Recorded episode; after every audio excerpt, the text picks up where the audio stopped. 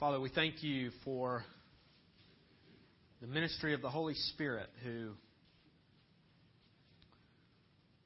has continued in enormous fashion the work of Christ and is continuing this great work of Christ even now. And so, Father, we thank you for him.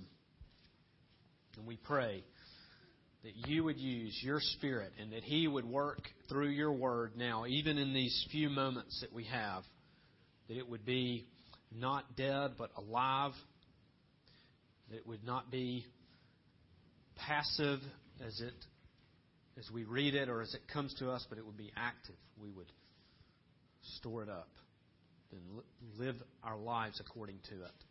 Father, we thank you that you would choose to minister to us now by your grace. We pray this in Christ's name. Amen. So, to try to quickly um, show us where we are, in 1 Samuel 24, we have gotten to this place where David is on the run from King Saul. And last week we looked at how Saul came and um, wiped out this priestly city of Nob, and we saw that in 1 Samuel 22. And this was in response to them, uh, to a priest there in that city, uh, protecting David, or, or, more specifically, offering David bread and a sword, and uh, even standing up to Saul um, on David's behalf. And we see Saul responding with rage and wiping that city out. Now, the reason that that's continuing to be important, even today as we look at this, is that David realizes he's in more danger than ever. Because in 1 Samuel 23, David gets word that the city of Keilah, uh, Israelite city, is being attacked by the Philistines and being robbed. David comes in with his men to fight off the Philistines, protecting this city, um, being a, a, force for uh, Israel in Keilah and he does defeat the Philistines there, that portion of the army.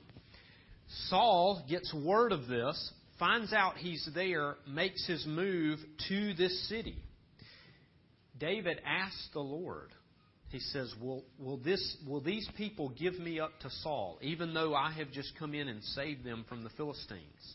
And the Lord responds and says, They will surrender over you and your men if you remain there. And so this is to tell David that he's not safe anywhere, no matter what he does with the people of Israel, because of the fear that they now have after hearing about the massacre at the city of Nob.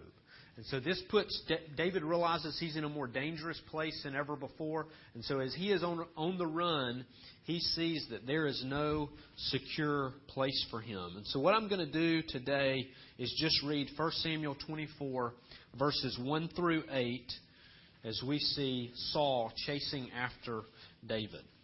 Starting in verse 1, 1 Samuel 24.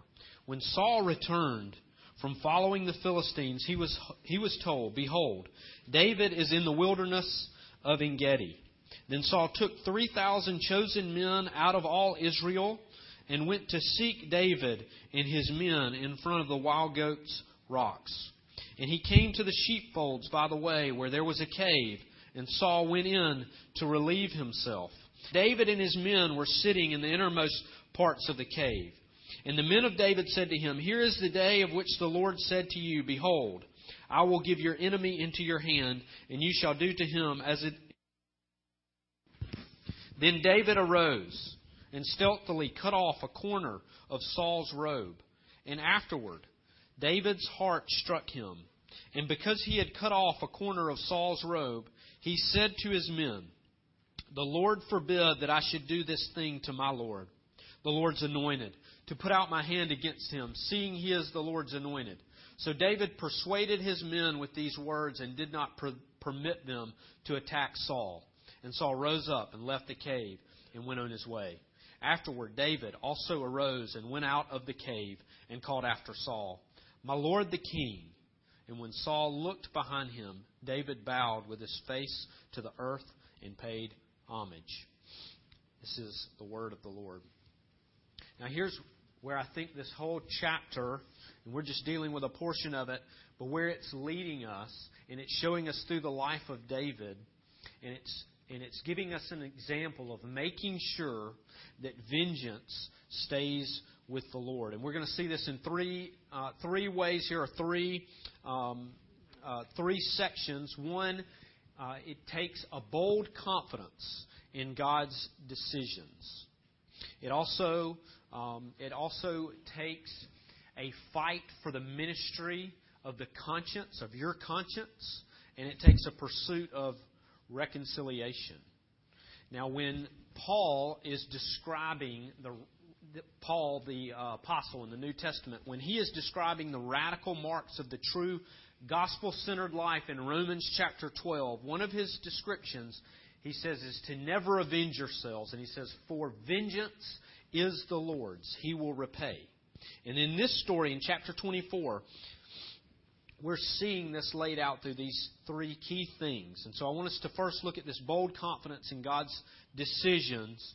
And we see this primarily in verses 4 and verse 6. And in verse 4, it's when David is saying, David says, Here is the day of which the Lord said to you, or these are the people telling this to, to David, Behold, I will give your enemy into your hand, and you shall do to him as it shall seem good to you. David's response is that the Lord forbids him to do this thing to the Lord's anointed. Okay, so David is seeing here something different than the other people that are in his uh, in his army are seeing. Now there are some reasons that David could justify the killing of Saul, and I think we could all agree with these things. First, Saul, the king of Israel, is trying very hard to kill David. He's doing everything he can. We see in this text that he brings 3,000 of his men to come after David, who only has about 400 people with him. This shows the paranoia in the mind of Saul the commitment that he has to go after uh, um, David.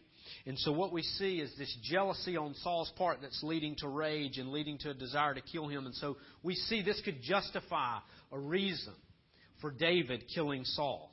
And David's followers even see this and want that done. Also, we see that Saul is, we just see that simply Saul is an evil king. He's neglected the voice of Samuel. He's refused God's commands and how to carry out God's purposes for the nation of Israel. As I mentioned just a moment ago, he gathered all the priests and the families, women, children, uh, men, children, even livestock, destroyed them all in the city of Nob simply because the, the priest gave David bread and a sword.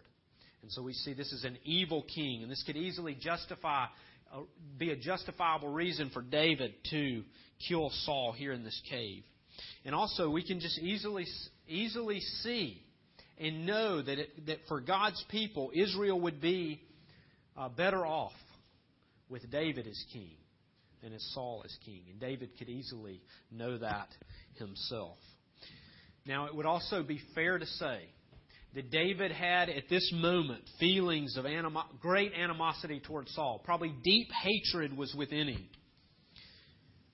And so, not only are these things that we should observe and see, not only are we to see that the author is telling us these things, but these are in the heart these things are in the heart of David.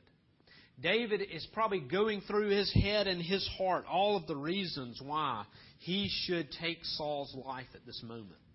But here's what we find here that there is something that is far more certain than all of these justifiable reasons. That there is something that rises above David's deep animosity towards Saul, David's deep fear of him, of David's desire for even, or, or David's own wisdom for Israel's future. Something else rises above all of this.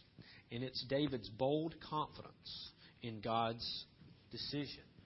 That he had allowed Saul to become king, and even through to this point, after all that Saul has done, David has left him in this position. Now, the longer that Saul stays king, and we're seeing this unfold, page after page in this text, the longer he stays king, the worse off he gets, the more evil takes over Saul's actions. And so we see that we are just at this point the tension is is that we know that Saul has to be removed. But David is seeing that God's got something going on that he doesn't quite see. And he knows. He knows that God is wiser than he is. And so he chooses to be governed because, being, because he's being filled with the Spirit. And because he's not giving into his vengeful flesh, he's choosing to be governed by the decisions of God. And this is clear in verse 12 that we didn't read earlier, but this is of chapter 24, where it says, where David says, May the Lord judge between me and you, Saul. May the Lord avenge me against you, but my hand shall not be against you. And then in verse 15, he says, May the Lord therefore be judge and give sentence between me and you. See to it and plead my cause and deliver me from your hand. Now, it's we long for revenge. And if you can't admit that, then you're hiding a truth, okay? We when people hurt us, we long for revenge. That's kind of first instinct. There's nothing more frustrating for us than to see someone who is trampled over us to then succeed. And the way that we long to deal for that is to take revenge, to handle it ourselves. And there are times when we may feel that we are the only person that can adequately carry out the right amount of justice because we are the only person that has experienced an extreme amount of pain from someone who has run over us or who has hurt us or who has hurt someone in our family. And so we, we will go after them with revenge. And this is important for us to recognize and see that this is first step. Fallen nature, first step is revenge. This is what we is sweet to us. I think that's even a phrase. Revenge is sweet.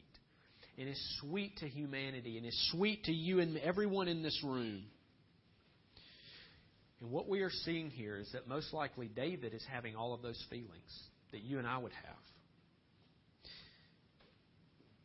He is probably struggling, just as you and I would, with thinking through how sweet revenge would be. How great it would be to exercise his power and his favor at that moment and to take out King Saul. But we see a bold confidence here in God's decisions. And this bold confidence rises above everything else. And so, a few things that are important as we look at this confidence in God's decision.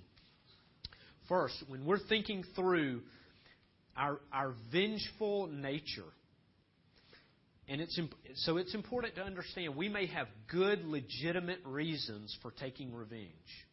We may have a sense of justice and goodness behind some of those thoughts, but they are all, and this is this isn't sometimes, they are always mixed with bad, sinful reasons.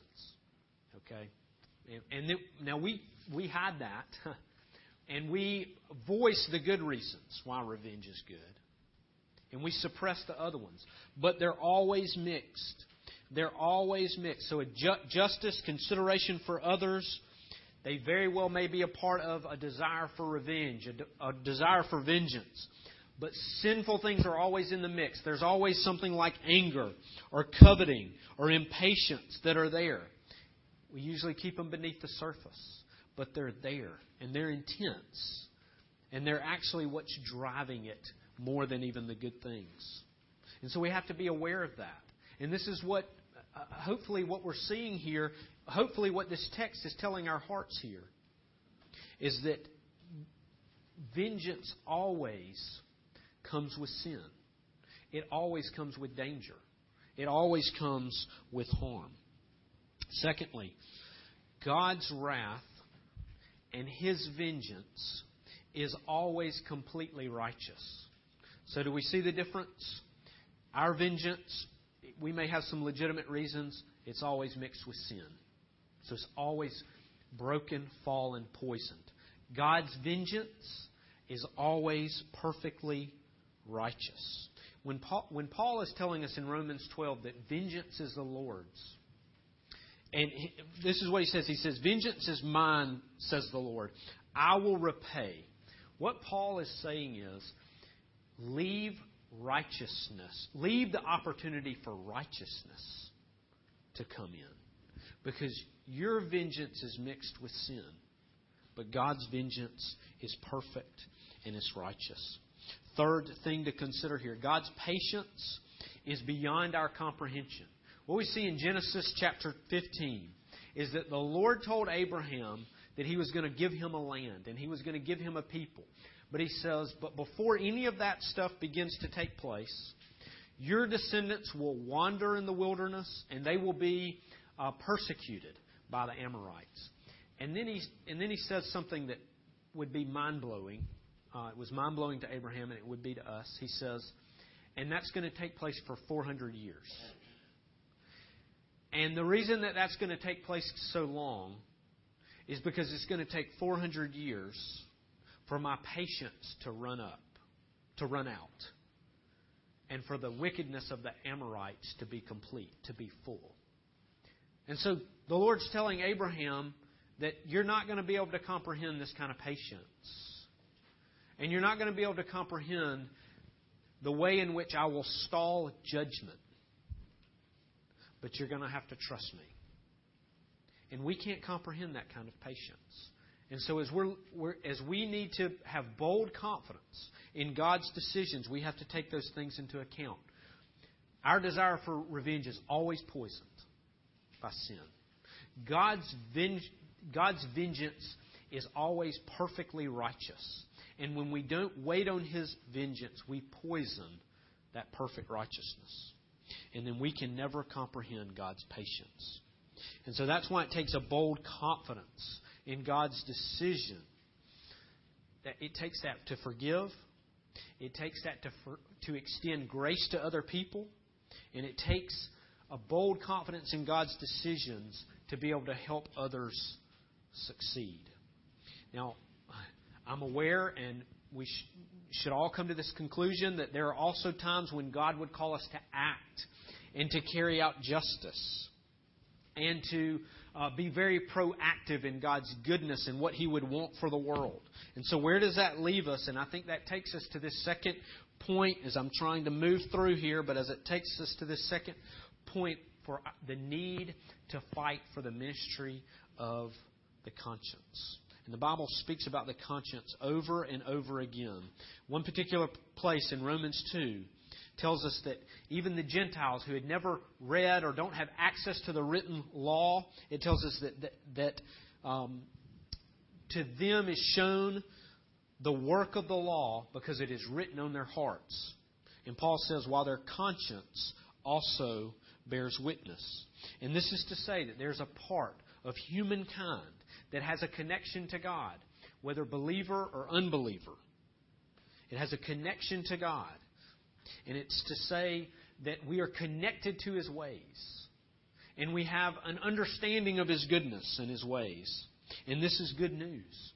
This is good news to us in here in this room, but it's also good news as we look to share the gospel with other people and have a hope for uh, a civil society. But also, the Bible tells us that we can do major damage to the conscience, even our conscience. 1 Timothy 4 1 through 2 says, But the Spirit explicitly says that in later times some will fall away from the faith, paying attention to deceitful spirits and doctrines of demons. And then verse 2 says, By means of the hypocrisy of liars, seared in their own conscience as with a branding iron. Paul also talks about this in 1 Corinthians chapter 8 that the conscience can be defiled. But here's what happens. In faith, as we are brought near to the cleansing power of Christ, the author of Hebrews tells us this in chapter in verse 22, chapter 10.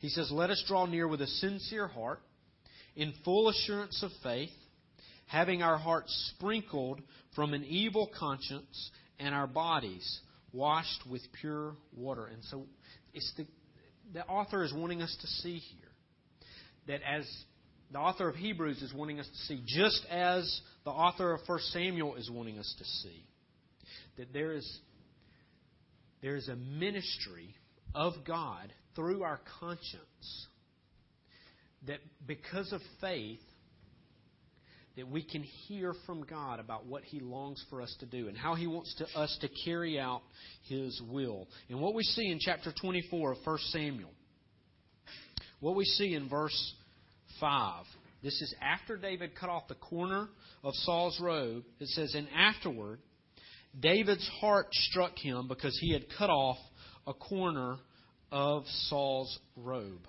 Now, your version or some versions may say that he was stricken by his conscience, or his, he was struck by his conscience.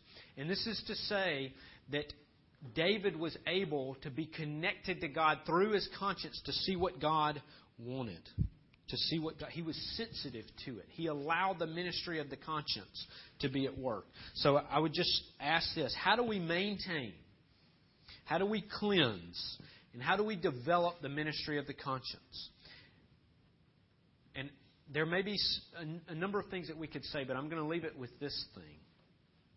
To let the Word of God maintain this ministry to your conscience so that your conscience can maintain a ministry to you. So let the Word of God maintain a ministry to your conscience so that your conscience can maintain a ministry to you. Now, our fallen nature and our thoughts and our emotions, they harden us, they harden our conscience, and they silence our conscience. Now, I remember when I, I moved into my home here uh, in this neighborhood, and one of the one of the challenges and one of the setbacks really of moving here was that we were just two streets over from a train a train track that a train is, seems like constantly owned. And this train would always let um, this area of the town know when it's coming, and it was it's very loud. Uh, and so one of the challenges was is that it would wake us up at night, every night when we first moved here. Would wake us up at night, just as we're almost getting Ellie, who was our only child at the time when we first moved here. Just as we were getting her to bed, the train would come through and wake her up. Now, we've been here for five years, and the other day I was on my phone out in my front yard, and I was talking to a friend who lives not in this area. And all of a sudden he said, What in the world is that noise? And it was the train blaring through but I didn't even hear it. I was just sitting there talking because I had gotten so my ear had been trained, no pun intended, my ear had been trained not to hear the train. And I was able to live through life without having any under any understanding that that train was coming through. It never wakes any of us up. We it comes through all the time, but it's like it's not there. We have silenced that train in our home. Now, this is something that's positive. This is something negative. We can silence our conscience. We can lose our ear for our conscience without God's Word. And so, listen, there's no way around this. How do we maintain the ministry of the conscience? There's no alternate path. It's only through God's Word. We have to read God's Word. We have to hear God's Word. We have to study God's Word. We have to talk about God's Word. And we have to memorize God's Word. There's no other way. This is how God feeds our conscience, aligns our conscience, continues to align our conscience with Him. This is how we keep our conscience from being silenced and keep it from being hardened, keep it from being evil. Because as we have a bold confidence in God's decisions, how do we always know what those decisions are? This often he tells us through our conscience. And we have to maintain that ministry through his word. Now, the question though would be how do we how is this idea of letting vengeance remain in the Lord's hand? How is that sustainable? Even with having faith in God's decisions, even with maintaining a ministry of the conscience. How is this sustainable? Because in, many of you have can probably relate to this. Actually, probably most of us can relate to this. You've walked through forgiving someone, or you have walked through um, letting go of grudges, only for them to reappear as soon as something doesn't work out right, or as soon as um, an offense is repeated. And so, how is, and so in other words, we may try to give vengeance to the Lord and we exercise forgiveness, but we're always very quick to take this back, to let go of a grudge, but then it comes back.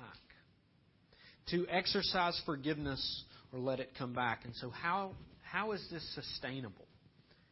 What we see David doing is we look at this and be honest as we look at this text. What we see David doing, one, he doesn't kill Saul, and we say, foolish. There's no hope for David. He's going to be killed by Saul if he doesn't do something. He doesn't kill him. Then, then he chases after him. Then he uh, tracks Saul down to reconcile. He pursues reconciliation with this madman, with this man who will wipe out cities because of his hatred for David. And Saul had no idea he was there, but David made it known. And he pursued reconciliation with him. And as you read through the rest of the chapter, this is what David is doing with Saul. He is looking to reconcile, he is looking to leave vengeance in the Lord's hands for good. He is looking to not just do this for a moment, not just exercise self control or forgiveness for a moment. He is looking to make this completely sustainable, and so he lays it on the line. He risks everything to try and reconcile with this mad king. And remember, this is with an unreasonable man that David is doing this with. Saul then begins to weep. He begins to declare David's goodness.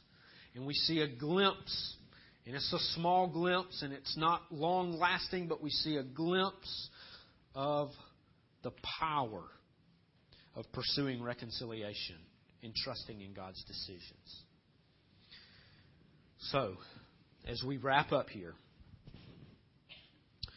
reconciliation sustains the work of God in your life, and it's unsustainable. This this process of leaving vengeance in the Lord's hands is completely unsustainable without the work of re- reconciliation. Now, we may think it's noble to forgive those that you will still de- despise. You may think, think that there is nobility in uh, forgiving and leaving people alone that you hate, but it cannot be sustained. It will not last. You cannot continue in that state of forgiveness. Some of you know exactly what I'm referring to because it keeps coming up again and again, and some memory will just set it off. But reconciliation sustains the work of God in your life. Also, reconciliation is often, most often really, for the other person. Most people don't understand it. Most people don't know how to do it. Most people understand how to say they're sorry. And no, most people even know the power of saying they're sorry and how it can benefit themselves. But reconciliation is on a whole different level because it, it looks to restore. And it doesn't just look to restore you to where you can begin to function well and have good relationships in the future. It looks to restore the other person. What we're seeing here is that by the power of God, what David is seeking is that Saul would be restored is that Saul would see God's hand at work. David is longing to pursue Saul because he is for the other person. And so when we do that, we offer the hope of freedom, not just for ourselves, but for others. And then also, reconciliation models the gospel. It portrays the truth of the gospel as we seek to lay down our own lives and even consider others more important than ourselves. We seek to restore, to unite with other people that maybe do not deserve it. And that preaches the gospel to those that are in your life. And so these things, having a bold confidence in God's decision, fighting for the ministry of the conscience, and then pursuing reconciliation, these must take place to be able to put vengeance in the Lord's hands and to leave it there. And I hope that you will see how this is this is not just to one or two people in this room.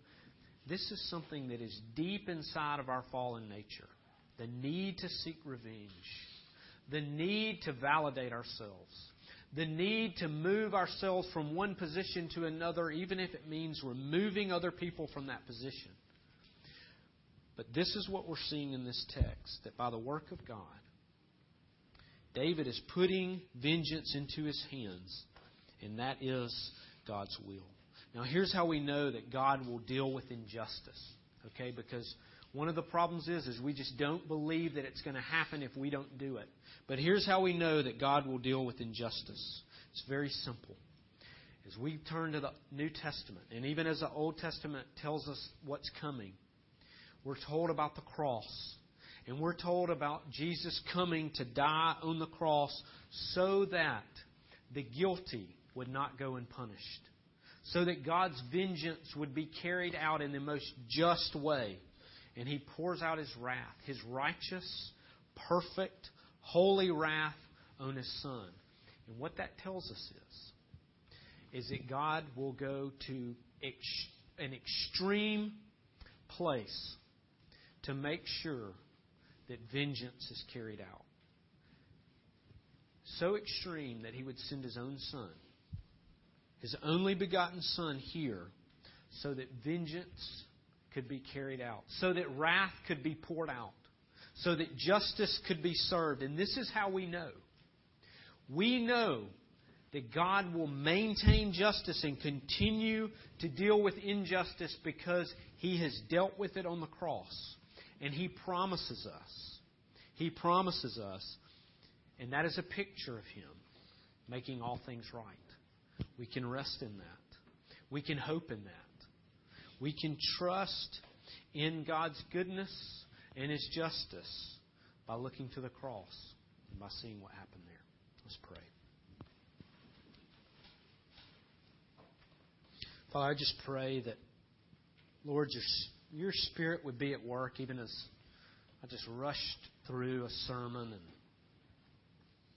so many things I didn't even say, Lord. I just pray, um, God, that you would just use what was said, what was heard, what was read in our life, in our hearts.